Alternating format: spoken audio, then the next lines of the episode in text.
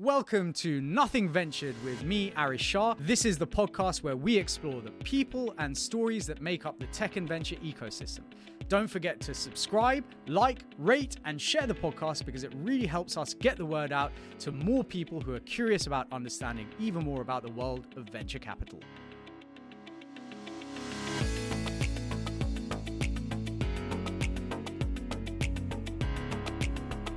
This season of Nothing Ventured is sponsored by Odin. Odin helps angels, VCs, and founders to raise and deploy capital seamlessly.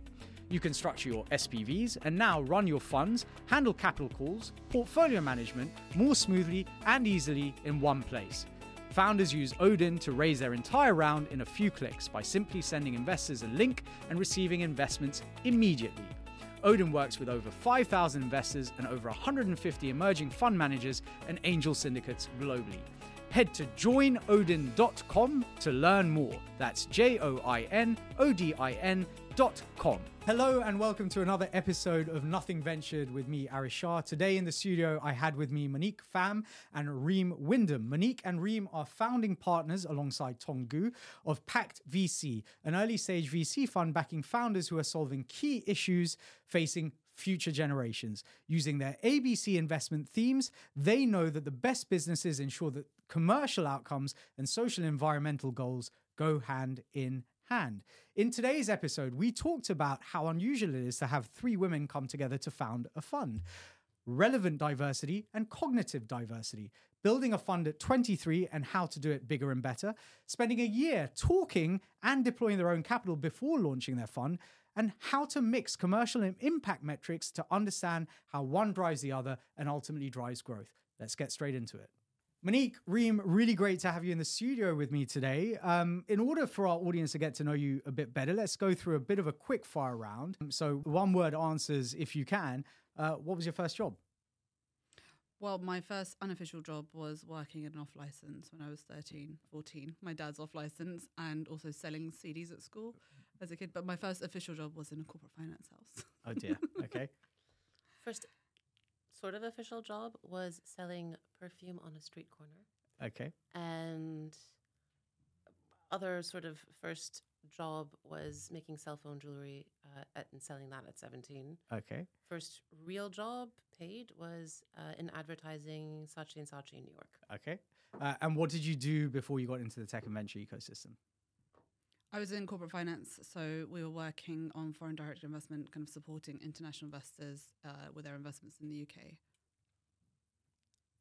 Tech is different. I mean, VC versus other things. Yeah. I was uh, just before London, sort of 10 years ago, for about five years. I was in the tech world, but based out of Abu Dhabi in the semiconductor space, Okay. uh, helping to build Global Foundries as sort of one of the very sort of employees number four or five. Amazing. Okay. And what triggered your move into founding Pact? Well, um, prior to find, founding Pact, I was at another early stage fund, was part of the process and building that from the ground up with the it was Solo GP Fund, and you know it's great time building that and really learning kind of the ropes. I think both of us were kind of winging it at the time, but um, you know I was 23 at the time, built a fund, was managing, um, raised and managed just over 20 million at the time. Yeah, I and it was a, a great time because Monik was at that fund, slightly upstate, uh, upstream to us. You guys were pre-seed to seed. Yep. And then you'd mentioned Tong, our third partner. Tong and I were at another fund, um, also kind of on an entrepreneurial fund journey with them as they raised their first fund. Mm-hmm. Um, and so we were building up that portfolio. We also helped sort of build uh, more of the entrepreneurial side of things, the investment process, brand, et cetera, similar to Monik um, at her fund. And, um, you know, the relationship just grew organically.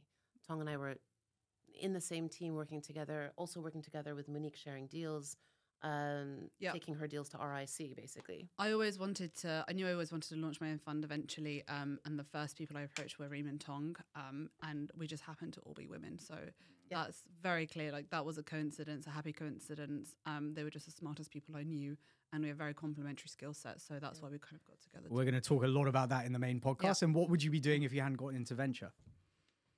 I'm not sure there's anything else. Yeah, I don't would've really been know. I don't. I, I studied law. I did want to become a human rights lawyer. I realized there's no money in it. So yeah, Well, if you No, asked me when I was four or five, I wanted to be a professional gift wrapper. Okay. She's very good at wrapping gifts. Excellent. I, I might have to co-opt you. Uh, let's talk about Pact. What's the thesis, stages, geographies, check size? So, thesis, as you mentioned, uh, we're an early stage fund, but we are very much focused on thematic investing. Uh, we really believe in long term secular demand. So, where is sort of that mega trend demand coming from? Um, the three themes that we look at are what we call our ABCs. So, it's access, betterment, and climate. Um, you know, maybe 20, even even 10 or 5 years ago, you know, people would have thought that there's a trade-off Mhm. between returns uh, and sort of the commercial viability of, of a company and, and those types of themes.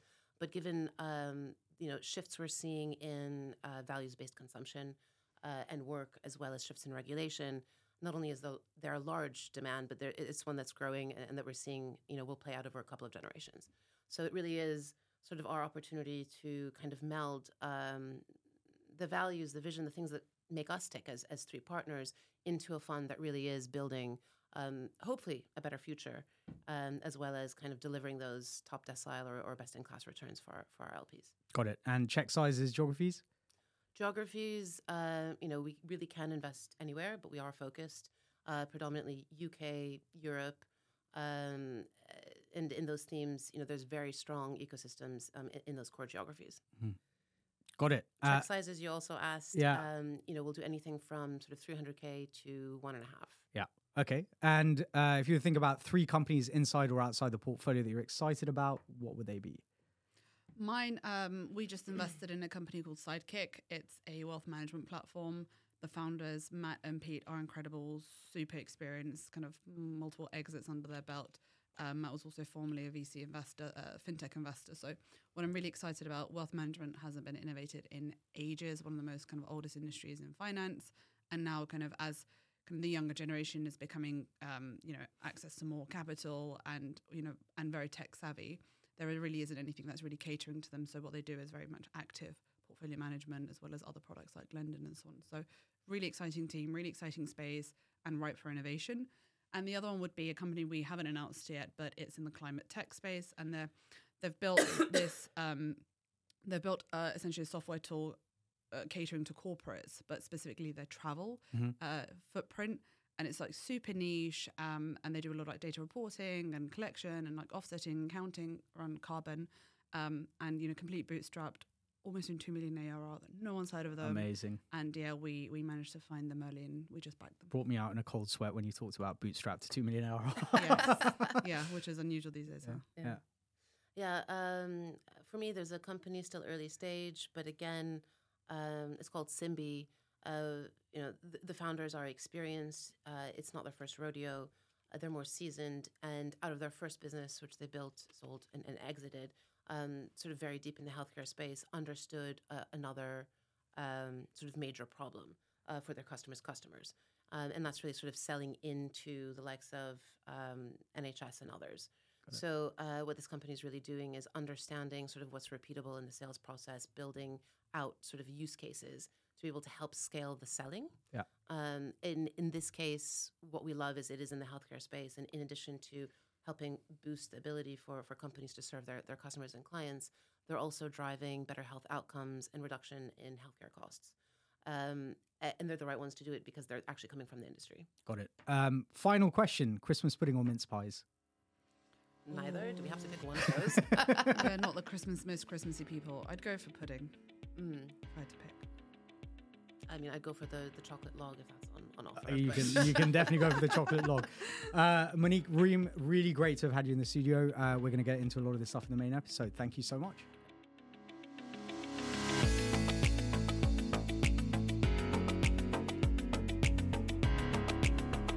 Monik Reem, really great to have you in the studio with me today. Uh, we covered a fair amount of stuff um, in our sort of quickfire round, but um, you're an all female partnered fund, but you don't invest exclusively in female founders. And whilst there are funds that have been built around those sort of lines, you've purposefully not done that. Can you explain to me your thought process and why you feel that this was important to you? Yeah. Um, so thank you for asking that question. It's interesting that that's in my mind even a question because no one ever asked sort of three men why they got together to do anything. But you're right, it is unusual. I think to have female GPs, it is probably even more unusual to have three women um, come together to found a, a, a fund together. Um, as we kind of mentioned briefly earlier, it really was um, an organic development for us, um, the three of us, to really raise this fund. Uh, Monik had approached me and Tong to raise a fund. Tong and I were already talking about raising a fund. Uh, the three of us had been working together already um, for sort of uh, several years uh, before we actually decided to kind of embark on the pact journey. Um, what we saw over that period working together was one, we shared the same values. We Mm. trusted each other. Um, we filled in each other's sort of blind spots. Um, you know, it's a good partnership when everybody thinks that they're marrying up. And I think we all kind of had that that feeling for when there's no reasons. conflict, but you're actually kind of going, you know, you, you all understand each other's strengths Mm-hmm. and play off those strengths rather than focusing on kind of where the gaps are, right? Totally. Yeah. And um, I think the interesting thing is, you know, you did rightly note that we are sort of diverse, quote unquote, but the diversity really comes from, you know, what we think of as relevant diversity in our um, perspectives, our attitudes, our networks, our professional experiences. Um, you Yeah, a, a friend of mine recently kind of told talked about the term cognitive diversity. I think Mm. that's really where it's not about just gender. I think we've all come from different parts of the world. Mm. We've grown up and lived all over the world, but like our core principles are all very much the same and aligned. Yeah. On, it, on top of our kind of skill sets as well. And I think what's interesting is, um, you know, in addition to that, sort of not just UK or pan European network, uh, Monik touched on it. We've all sort of lived and worked in different countries. So almost a dozen different countries, but in complementary geographies. So that comes to bear. And then we've all had operator experience, which is n- not necessarily the norm uh, with early stage uh, venture investors in Europe. And that sort of experience um, is varied, uh, but we've all had uh, various kinds of exits under our belt um, in various spaces or, or, or sectors. And frankly, um, we don't. I mean, we are in a position of luxury, saying having had launched the fund, but we don't really want to talk about the fact that we're women anymore. We just want our performance and our numbers and our metrics to do the talking. Yeah. And there's nothing against. I mean, funds like C and you know uh, uh, other funds who they just target purely kind of female founders. It's so great for the industry. There's nothing. We have nothing against that. We really support. Um, obviously, women. We're three women from ethnic minority backgrounds. Naturally, we have a diverse portfolio and a pipeline, and we will continue to really champion that. But we want, for example, when pitching to LPs, that's not the reason why we want them to invest in us. We also think women GPs probably have it a bit tougher and the bar is a lot higher in terms of like performance and delivery. So we want to just focus, like put our heads down, invest in some the best founders, regardless of gender or ethnicity, um, but get some like results, return money to LPs. So that therefore the ecosystem is more enriched with more diverse founders and GPs who have you know made money and returns, and LPs are supportive of that. So we think So on, on yeah. that note, it is interesting. While we don't necessarily have a mandate to back women founders, Mm. we do very much actively work with our portfolio companies to hire senior female management as they kind of That's if they don't have any already, right? Yeah. yeah, yeah if they Yeah. don't have it al- already. And, and the idea there isn't about a, a gender quota. Mm-hmm. It's really thinking about you know going back to that idea of relevant diversity. Do you have the right mix of people and voices in the room? Because diversity does drive returns um, any way you cut it. And that diversity can come from gender, that diversity can come from geography, um, sort of immigrant backgrounds, um, you know, sector specialisms.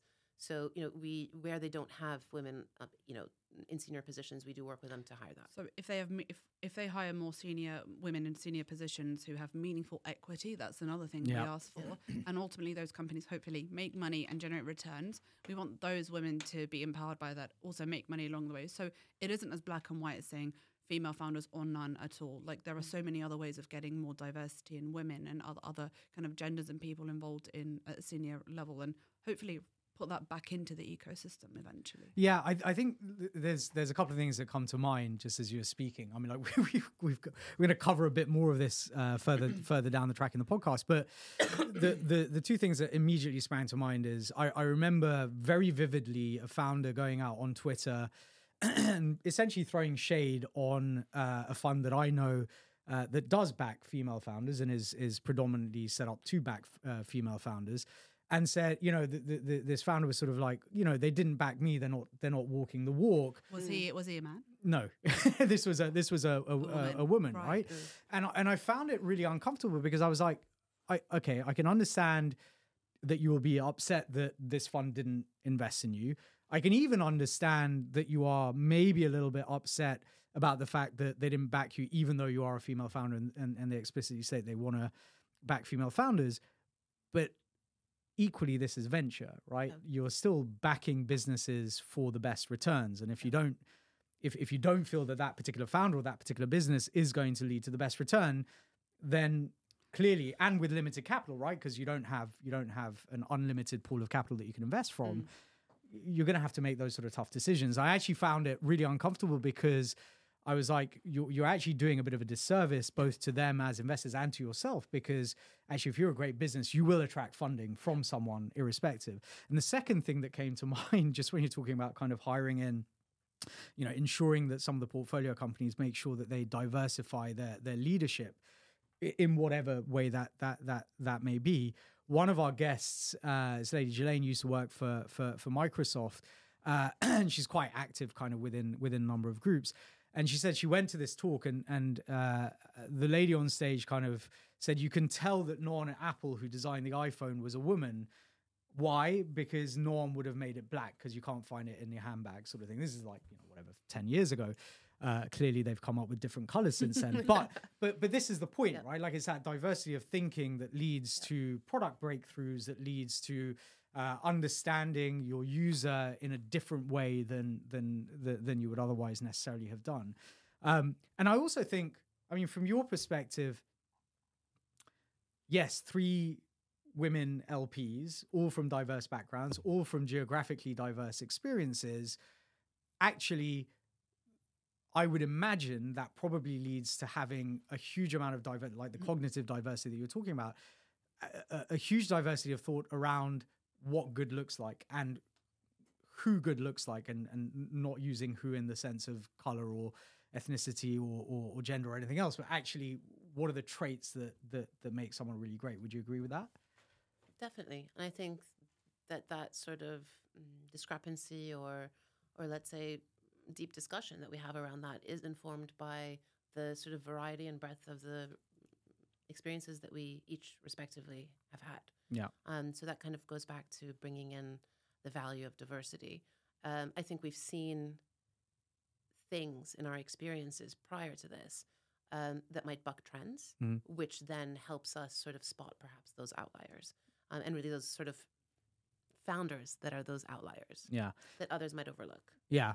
So, kind of drawing on this theme of diversity, not like, I always say this is not a podcast about diversity, and and I and, and I think it's a disservice to the to the ecosystem to only look through that lens, but equally being someone of a diverse background myself and having sort of experienced a lot of the the casual white maledness about about the venture capital industry you know we all know the statistics around capital flowing to underrepresented individuals. And and that's just as true for LPs investing into diverse managers as it is VCs into uh, founders. So what is your opinion on on uh, the way that LPs should and can invest in more diverse allocators and why is it important that they do this I think we can start with perhaps why is it important that they do this.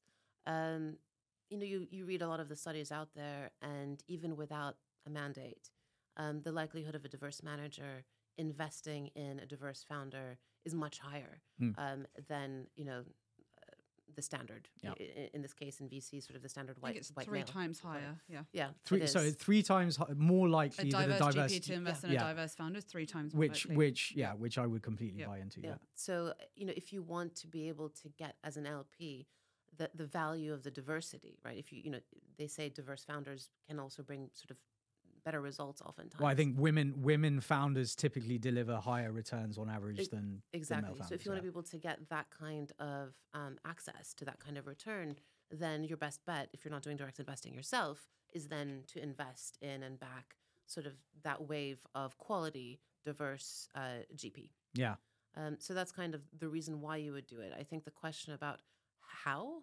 um, I mean, you just do it. Just do You it. I'm not sure if there's a secret sauce to it. I you just do- kind of I do think a shout out. We can't name names, but we have just secured um, a really major LP ticket from a large and very established kind of We can name names institution. go for it. Um, well, we can name names. Yeah. So we just secured a major investment from M&G, the Oh, wow. asset manager, Yeah. and it's from their Catalyst fund. And I think they've gone about it in a great way, rather than saying, you know, we're just going to back female founders and kind of skip the allocators. They've really kind of taken a two pronged approach and looking at the allocators. but the bar was so high um, to actually get this money. It took us months of DD, and they really focused on performance. And they said ultimately we were one of the best, uh, most experienced team, as well as one of the uh, kind of longest track record. Yeah. That's why they backed us. and so- reference calls. I mean, and they references. went deep on yeah, they really went deep. So that to us, I think that's a great start. I think um, I mentioned this the other day in terms of emerging managers. I you know I think it's all positive. It's not doom and gloom. This is getting better. There are more different groups of people who are launching funds, and I think that's absolutely the right direction. Um, but I think it's always hard to get them off the ground. For example, if you don't have a network of Yeah. net worths and family offices, or even your personal runway to spend two years raising a fund, launching a fund.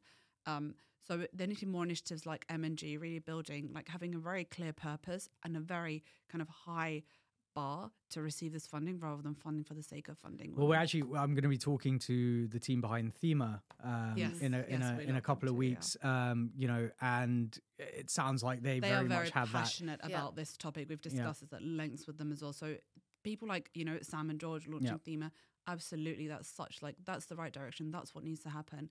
And I think um, it needs to kind of we need to get out of this mindset of like, it's old boys club and you know only raising money if you come from money or and so on. I think I think there are the, the the other thing within this though, and this is this is the cautionary tale that I think we may be walking into. So, you know, over the last several years, obviously with all the capital that has been flowing, a lot of people raised funds, right? A lot of diverse allocators raised funds, right? Whether that's from ethnic backgrounds, whether that's gender. Uh, you know, we've seen a lot of people raising funds and deploying. Now, the question and the, the possible outcome. You talked about track track record and performance and and and and really sort of you know backing those allocators that can prove that they have what it takes and and have shown that they can. I think the thing that i am worried about hey guys sorry to interrupt. I just wanted to introduce you to our sponsor. This episode is sponsored by Emerge One. Emerge One CFOs partner with VC backed founders from seed to Series B to manage and raise capital and plan how it should be deployed, controlling cash so that they can do what they do best to scale strategically. You can find them at emerge1.co.uk. That's E M E R G E O N E dot co dot UK. Okay, let's get back to the episode. If if worry is the right word, is that you may well now see a lot of the bets that these allocators have taken not come off because again they they were investing at the peak of the the market. Market has shifted quite dramatically. You know every, everything has sort of changed quite quite significantly. And as you said you know it is far harder as someone from a diverse background to raise to, to raise funding unless you are raising funding from someone from a diverse background. Uh, and what what i what i worry about is that there will be this re- almost re- regression amongst LPs that they kind of look at what happened over the last few years, see, well, we funded this, you know, we funded this emerging manager because they were diverse, etc. But actually, the returns haven't been great.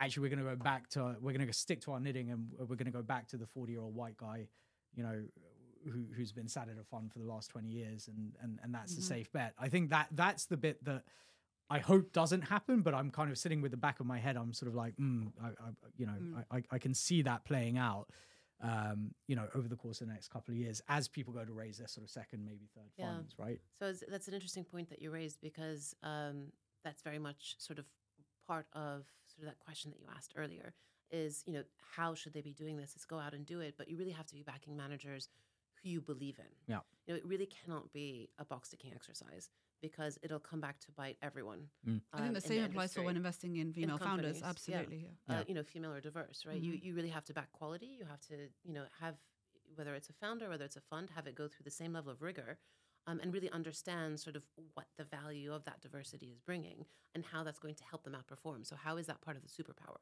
Um, if it's just a box ticking exercise, then you kind of run the risk of doing a disservice to um, um, kind of the movement um, of kind of having more sort of capital spread out amongst diverse allocators or diverse founders because it'll come back to bite everyone um, when and and if those companies don't perform. This was a- a major reason why we decided not to just Yeah. do a female founder only fund because we knew, for example, when SVB was going bust, didn't everyone blame the fact that the ESG policies Yeah. were distracting the management team? Immediately. Yeah. Yeah. So unfortunately, whenever something goes wrong, diversity, D&I, ESG initiatives always get the blame. Well, it's get hap- it's- and it's first. happening again. It's right now. It's happening right? right now. I mean, Yeah, Elon. Musk is out there. I think it happened with uh, American Airlines or who was the, whoever it was that Yeah. had the, the recent problem, right? And uh, the the door flying off the airplane. the immediate thing was, oh look, they're now you know they they they are part of their bonus is tied to ESG or DEI.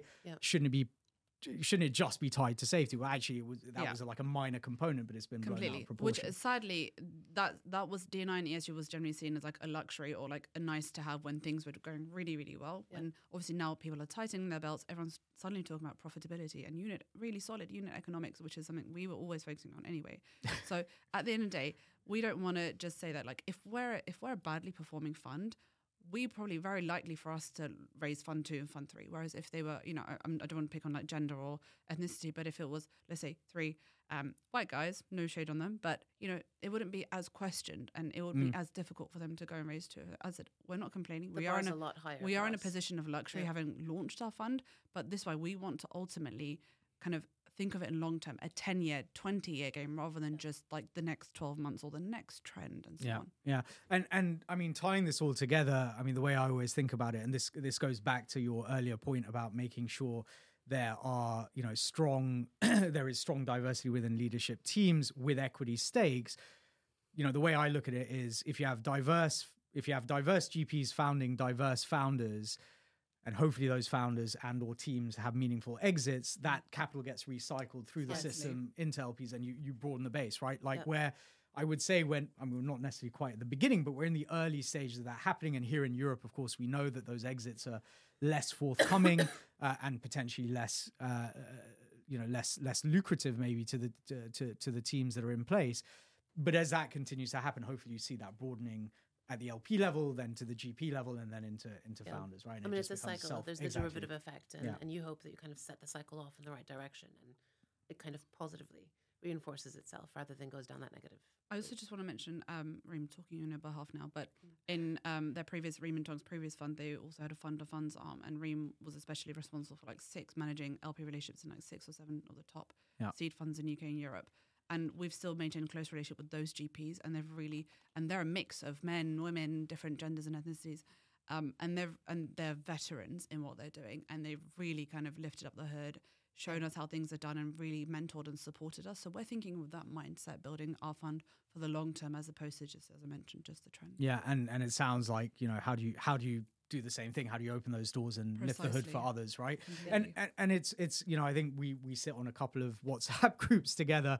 I think one of the things that I've loved about being on those on on those WhatsApp groups, especially the sort of the, the one that's sort of focused on emerging managers, is that there really is no there there is you know there is no shame in asking the question the responses are always massively helpful um you know they, they could be the simplest questions or the most complex but someone somewhere on that group has been through that has gone through the pain and is willing to share right? And i think that's the other thing uh, you know and it's very similar to founder communities in that sense as well.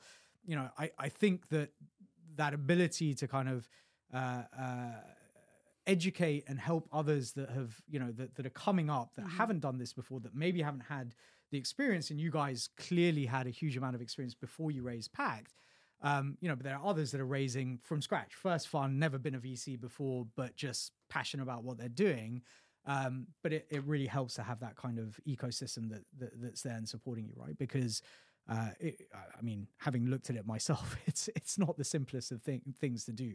No, it's not fun, and we are very much an open book. Um, there's this kind of recently GPs are you know um, offering to help each other with LP introductions, or so it's as I mentioned, it's all heading in the right direction. It's all quite positive, and the ecosystem is really helpful. We always say like if any GP or people who are thinking to launch a fund want to come to us, we're happy to kind of tell them how we did things. Um, you know how to negotiate. I always make a joke about the Turk, the Arab, and the Chinese. Yeah. Like we are negotiating everything. So if we can Not- give a not to be a give any tips about yeah I mean, Um, there's so- so clearly a, jo- like there's the beginning clearly a of joke bad in there, joke, but yeah, yeah. yeah, but yeah, well, we'll yeah. save that for another time. But Yeah. you know, everything's a negotiation. so even if it's small things like tips and advice on how to, you know, deal with service providers or who worked, who didn't work, we have, you know, we are very much open for that.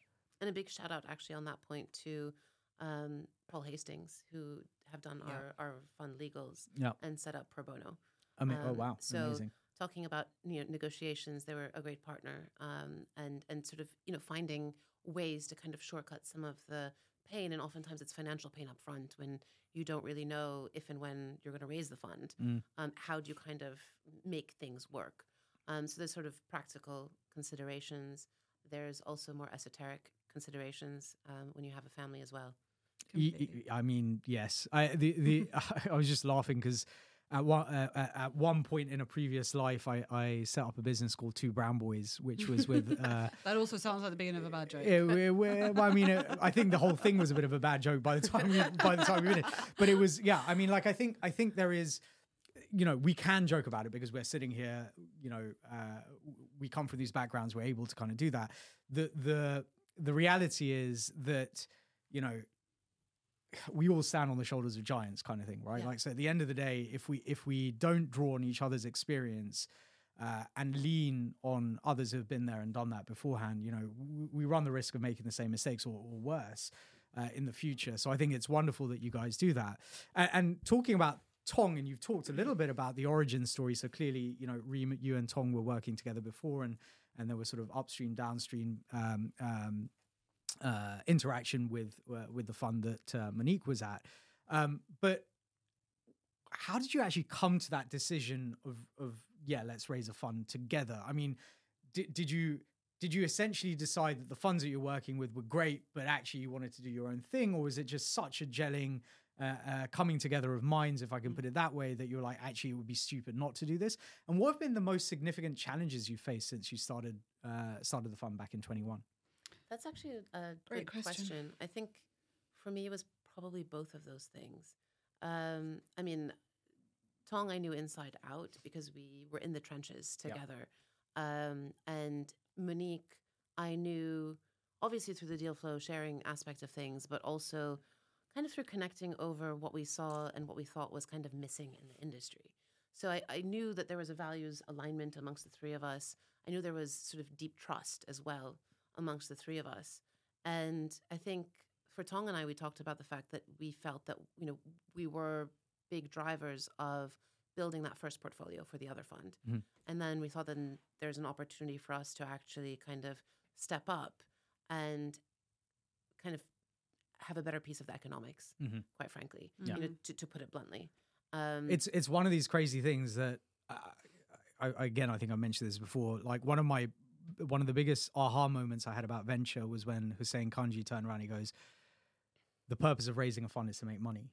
The Yeah, purpose- right? and- Why, why the- else are we here? And the purpose Yeah. of raising fund fund one is to be able to raise fund two and, Yeah, and make yeah. more money. Oh, shout out to Hussein, by the way. He's given us so much of his time. Yeah. He he is he is like the hardest working but most open guy in venture uh, that I know. But I mean, like what what it what it really kind of sparked in me was this. I think I'd always had this slight misconception that the venture was all about funding innovation, and, and of course it should be, right? But that's almost secondary to the fr- primary focus, which is okay, how do you make returns both for yourselves as well as for the LPs? But uh, with that said, so you wanted a better piece of the economics, so you decided to raise a fund, and that that makes obvious sense. So and, what? and, and beyond that, I think we also had a, a vision sort of for strategically what was missing right. in the early stage landscape. So obviously, better piece of the economics, but then why us? Yeah. You know, Where's why are we different? Why are we the ones to do this? Um, and I think that we just basically sat down and talked it out. Um, also, when we got into venture was 2016, so things looked a lot different back then. Um, not to sound like you know a boomer, but things did look a lot different back then. But um, You definitely don't look like a boomer. yeah, I know. Unfortunately, um, uh, well, my point was really going to be about um, kind of thinking how can we really add value to the ecosystem, get together, and build something kind of really unique. Um, even you know, for example, when I wanted to, um, when I was thinking about leaving my former fund, um, you know, I was interviewing and I just was like, these are all the same people. Like I am not gelling with anyone, and I'm like, seriously, something is really missing here. And I was like, I built a fund at 23. Like I'm sure if I build it with the right people, we can do it bigger and better. And also, frankly, um, this didn't happen overnight. I think it's really important to not be misleading, saying like we magically got funding and launched the fund in 12 months. I wish that was the case, but there was a lot of blood, sweat, and tears. No. Yeah. And we got together probably in the worst time of human history, which was March 2020. Um, and Wow. then we were like, okay, WTF, what's happening? And then we spent actually most of lockdown talking daily. Yeah, I was about to say. And planning. we had one face-to-face meeting. Yeah. Like, And then you got really sick. And Uh, then yeah, I, I we got got, COVID. Then Yareem Yeah. got pregnant. And then I got pregnant. And then Tom got pregnant. So we spent that time, like especially first trimester, which no one ever wants to go through. Yeah. Um, we essentially were planning for about a year, just talking on a, on a daily basis, just understanding like, right, if we were to do it, how would it look? What does a thesis look like? So, and actually making decks. Let's not forget the hours we were like probably like, uh, actually decks. I think I was like seeing decks in my sleep. I was Yeah. like seeing like hallucinating about you know different Yeah, that portfolio so allocate that, that portfolio construction slide Gosh, is always um, always a fun yeah. one. Yeah. And I think, um, and we spent a lot of time going out and doing research and speaking to these kind of GPs that already built funds. Yeah, and I think also, I mean, not to sort of uh, belittle it, but even how do you present your thesis in a concise way? Yeah. I mean, ABC's super catchy, but you know, the first draft we had a super complex. Can I just say that was the only creative thing we've ever come up with? It was just downhill from there onwards. Yeah. Um, so I think you know it, it, we spent a lot of time really planning, and you know, frankly, a, a lot of first-time funds do fail because of the team's dynamic, and the teams just Yep. don't work out. Like we've been really thinking and talking about this for four years and planning for it, and I think we're only getting stronger and better as a team. Yeah. You know, what's quite funny is when we first set out, like I raised all of the funds and we're managing the funds for my former fund, and the team are very much, you know, we've deployed we deployed about 55 million prior to launch Impact, kind of combined. But as we were evolving, as we were launching the fund, we were like, wait a minute, like I'm actually not that good at fundraising, but I'm kind of good at sourcing deals. Like you guys are amazing at fun. So like kind of the roles were changing all the time and we were very open about it. There was no ego. And like we've evolved only to be big, like better a better team. So again, that can only happen with time. You can't really kind of do that overnight. So I think that just to kind of Mhm. tease out a big theme of what you just said was communication and Yeah. open communication. yeah. And uh, because we spent the time kind of talking about things objectively without ego, we really started to understand sort of how each person thinks. And even though we'd been working together in the context of a new fund, it's a different structure. You know, the demands, the expectations, the things you have to get done are different. And so there is a realignment. And it only works if, you know, you do have an open and direct culture, which I'm really grateful to see that, you know, over time, teams either f- like schism and fall apart or they really gel. And I think we gelled. I think you've touched on it as well, but the fact that all three of us had our first children while we were raising the fund and, and, and thinking about the fund, um, I, I think, again, it could have been a deal breaker, but it really bonded us because we had to figure out how to do things differently. I, I, I, yeah, I mean, look, I think a the fact that you kind of were talking for twelve months before you kind of actually launched, as it were, right? Yep.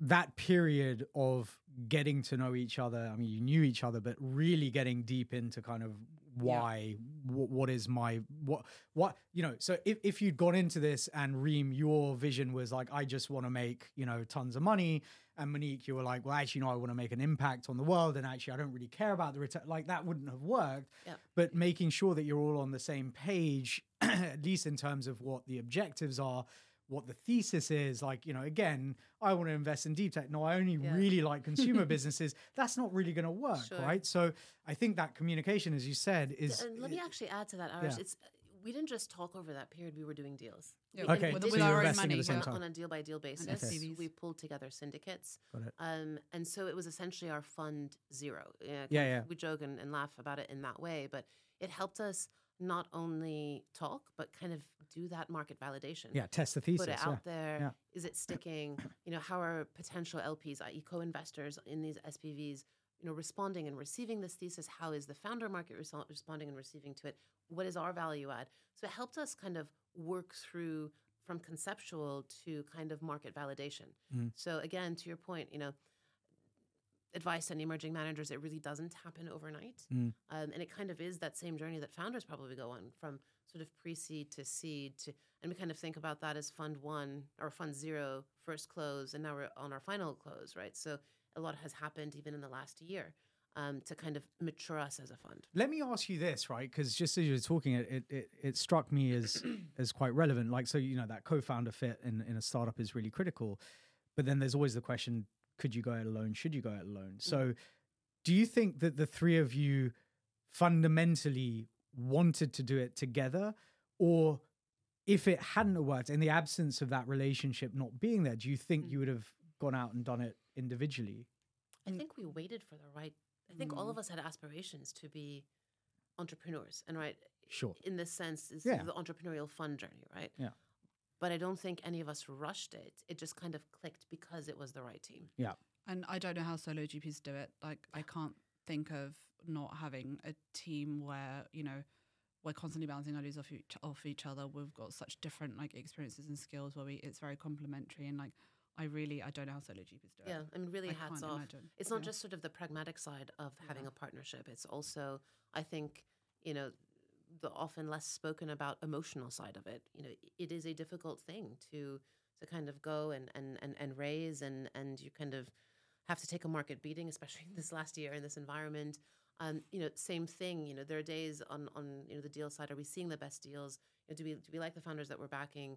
Um, the answer is yes. Um, but you know, the question is, you know, Good- are we good seeing- answer. but, but are we seeing sort of the right things? Yeah. Um, how do we make sure that we're, you know, getting stronger sort of LP GP fit, stronger GP founder fit? You have all of these sort of more existential questions, and the fact is, is we have people that we trust each other to sit down and, and work through those. Which, um, you know, it's a very lonely world if you're if you're doing it alone. I couldn't imagine. Let's it. get the violins out.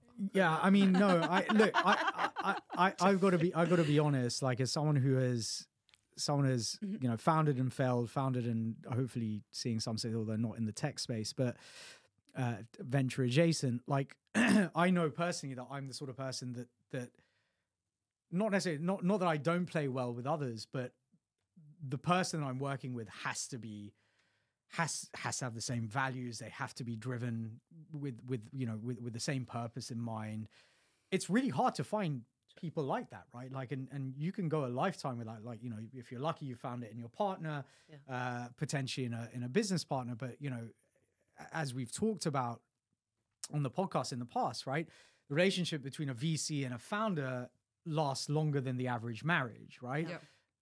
so imagine the relationship between gps right like Oh, that we're very well aware. I think I speak to Monik and Tom. Where I love my husband to bits, but I think I speak to them more than I speak to him. And we see each other more than we see our husbands. Yeah, anyway. yeah.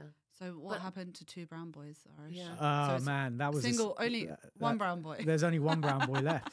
Yeah, no, look, it, it was a really odd one. We Yeah. we had a plan of um, we had a plan of of just doing stuff together, and we actually had really strong value alignment, or at least we thought we did.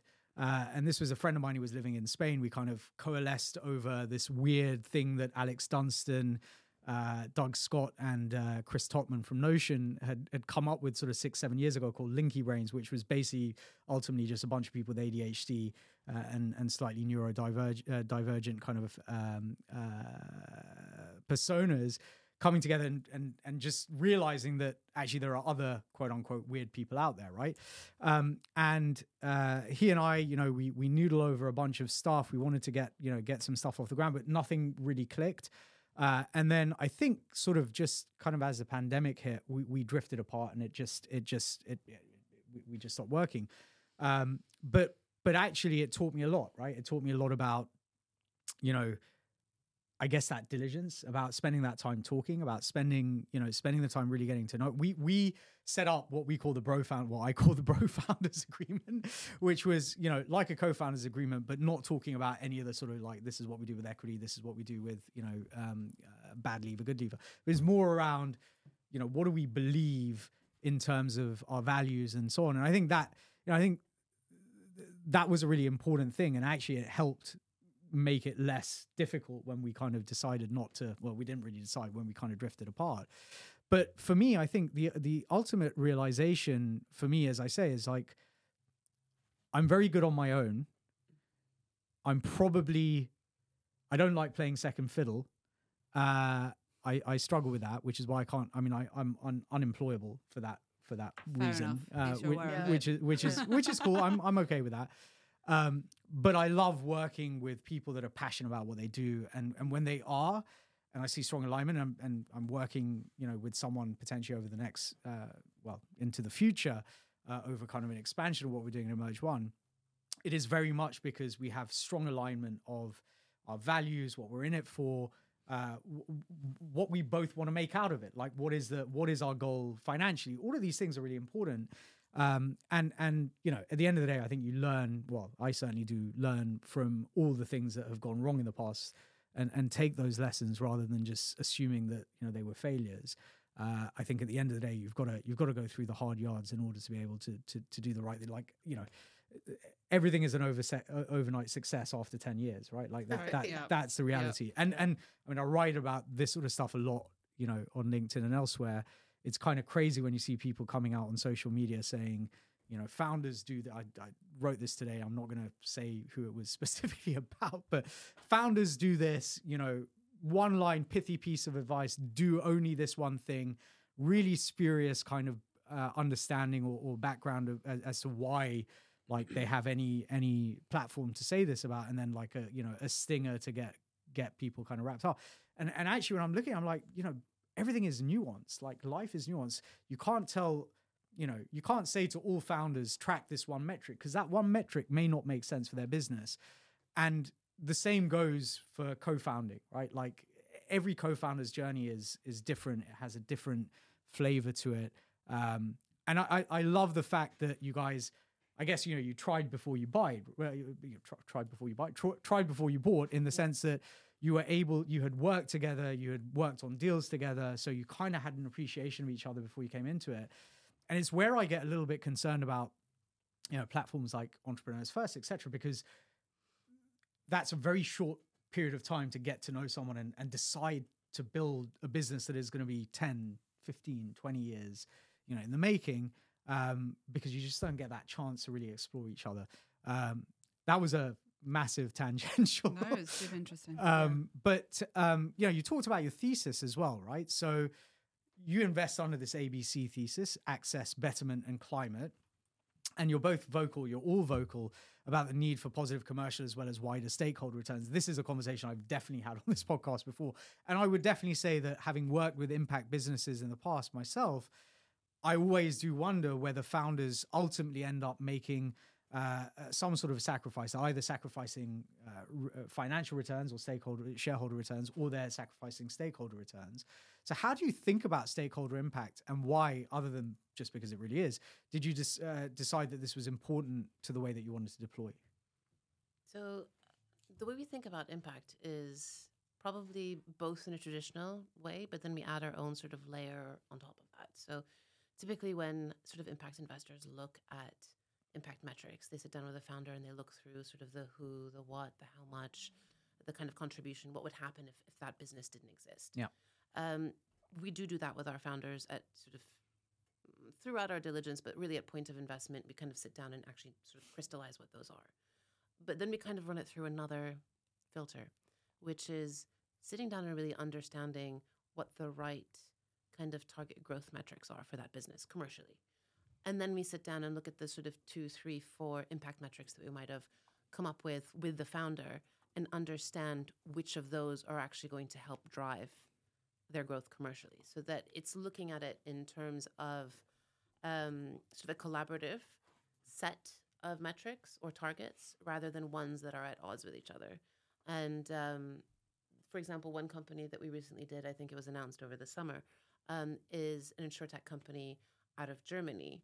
Uh, and sort of the impact metric that we ended up landing on is the number of um, SMEs that they backed or solopreneurs that they backed, um, right sizing their insurance that would have otherwise have had existential damage or existential um, claims to their business, Yep. right? So if you are uninsured or even worse, where you think you have insurance and, you know, the bad thing happens, you know, God forbid the fire happens or the flood happens or fill in the blank. Yeah, been there. And Yeah. it turns out that you don't have enough coverage, your business goes under. Yep. Um, so that can kill sort of um, the the lifeblood of of you know an economy, especially when you think about sort of SMEs as driving sort of And most SMEs don't have business interruption. They don't understand how to plan in case of that failure. Insurance is, you know, a nice to have often, like in some go, "Oh, it's never Yeah. going to happen. And, and then it does. and and it was this wonderful light bulb moment when we were working with the founders, you know, uh, through this process where they kind of retrospectively looked at all of the people that they'd insured, and then they kind of ran the numbers and they looked at it and they realized that 25% of the people, I think it was 20 25% of the people that they had insured through through their platform are likely to have had some sort of existential event come up in their business going Wow. forward. So just thinking about sort of the number of entrepreneurs eh, that they're sort of saving, quote unquote, um, through through their platform, also gives them, you know, even though that was a goal of theirs, putting it into numbers and helping them target that number makes them put more heart in their business. yeah, well. so it's a it's a leading metric that they can then use to drive the business f- further, right? Like if if we know that we have impacted a thousand, a hundred thousand, Yeah. a million SMEs, like that puts actual, yes, obviously it drives commercial, but it but it it, it puts meaning behind what they're doing. Right? Exactly. And and that kind of a metric isn't going to be at odds with their commercial growth. With the commercial growth, yeah. I yeah. just one thing I'd add to that is um, our thesis isn't kind of obviously kind of purpose driven obvious, but I think more importantly, it's always down to like the founders, the Yeah. founders' mission and their values. For example, we invested in Sidekick, and you wouldn't think wealth tech. That's the first thing that comes to your mind when you think of like an impact driven business. However, if you get to know Matt and the team, their aim is to essentially make this kind of service that's been around for hundreds of years, but only accessible by the one percent, make it available to everyone. yeah, it's inclusion. Yeah. inclusion, and you know they do it with informative and educational pieces around um, getting women to invest more, for example. Um, and you know, uh, you know they've done around a, a event around kind of um, targeting kind of the, the the black community and saying you know this actually is really easy to invest in. Um, you know, you are eligible because of X, Y, Z reasons. So I think it's down to what does the founder actually want. For example, if Matt only wanted to build a wealth tech business and just be like, I don't give a you know a damn who I serve. You can swear, by the way, it's fine. I don't give a shit who I serve. I am going to just go out and build this massive billion. You like- build Robinhood. yeah, or essentially. you yeah, build Robinhood right. or, or Freetrade. Yeah, you know, yeah. I mean, they're doing extremely well, but they're not the people we want to back. They're not really kind of the legacies we want to kind of support. and there's probably a market for both. completely, Um, But at the end of the day, there is a large enough market for this too. Yeah, yeah. completely. I think I think I mean we we talk a lot, and we've had Igoso Omigwe on the on the podcast in the past, and he talked about you know he didn't like talking about underrepresented markets, but what he loved talking about was underserved markets. Underserved. And I think that, uh, like you know, when you talk about that, you know, the, the, a wealth platform like um, like Sidekick, that's exactly what I think of, right? Because underserved doesn't have to reduce everything down to gender or to ethnicity or whatever. So in fact, it, it- goes to talked about, you know, a business a, a founder that you've been talking to, uh, a white guy in the US sitting in the Midwest or somewhere, um, and had built some really interesting thing in the life sciences space. And Agosa said, well, why don't you think about sickle cell, right, disease? And and this founder was like, oh, this is like a massive problem. Hadn't thought of it and started going about solving it. However, however, however that may have happened. But the point is, this underserved market of essentially black people, right, typically from Nigeria and and, and, West Africa, And Middle Easterners. and oh, and Middle Yeah. Easterners was not aware of that. But also not just in those areas, Mm. possibly in you know the heartlands of the US or in the UK or Europe or whatever. You know, that market is is underserved, Yeah. but is being served by someone who wouldn't be a, you know, considered a diverse founder. Uh, and and this goes back to kind of the top of the show where you talked about you know investing in everyone because ultimately you can breed diversity through that you know for me that's really important i think i think that point that you can you can have an impact on underserved markets without only having to go down the route of investing in quote unquote diverse founders right um this was an absolutely incredible conversation i'm pretty sure we could have gone on for much much longer but i think we're gonna have to cut it cut it short there um Reem, Monik, it's been absolutely wonderful having you in the studio with me. For our audience, where's the best place for them to find you online? You're on LinkedIn, Twitter. Where can they find you? on the LinkedIn is a internet. great spot for us. Or Excellent. WhatsApp if you have our numbers. Yeah. I won't share that in the show, No, no, show notes. But uh, Thank you so much for having us, Aarish. No, it's been absolutely wonderful having you both here. Thank you so much. Next so time much. we'll turn the tables and, and put you in the hot seat. I, I'm ready, willing, and able. Um, thank you so much. Thank you.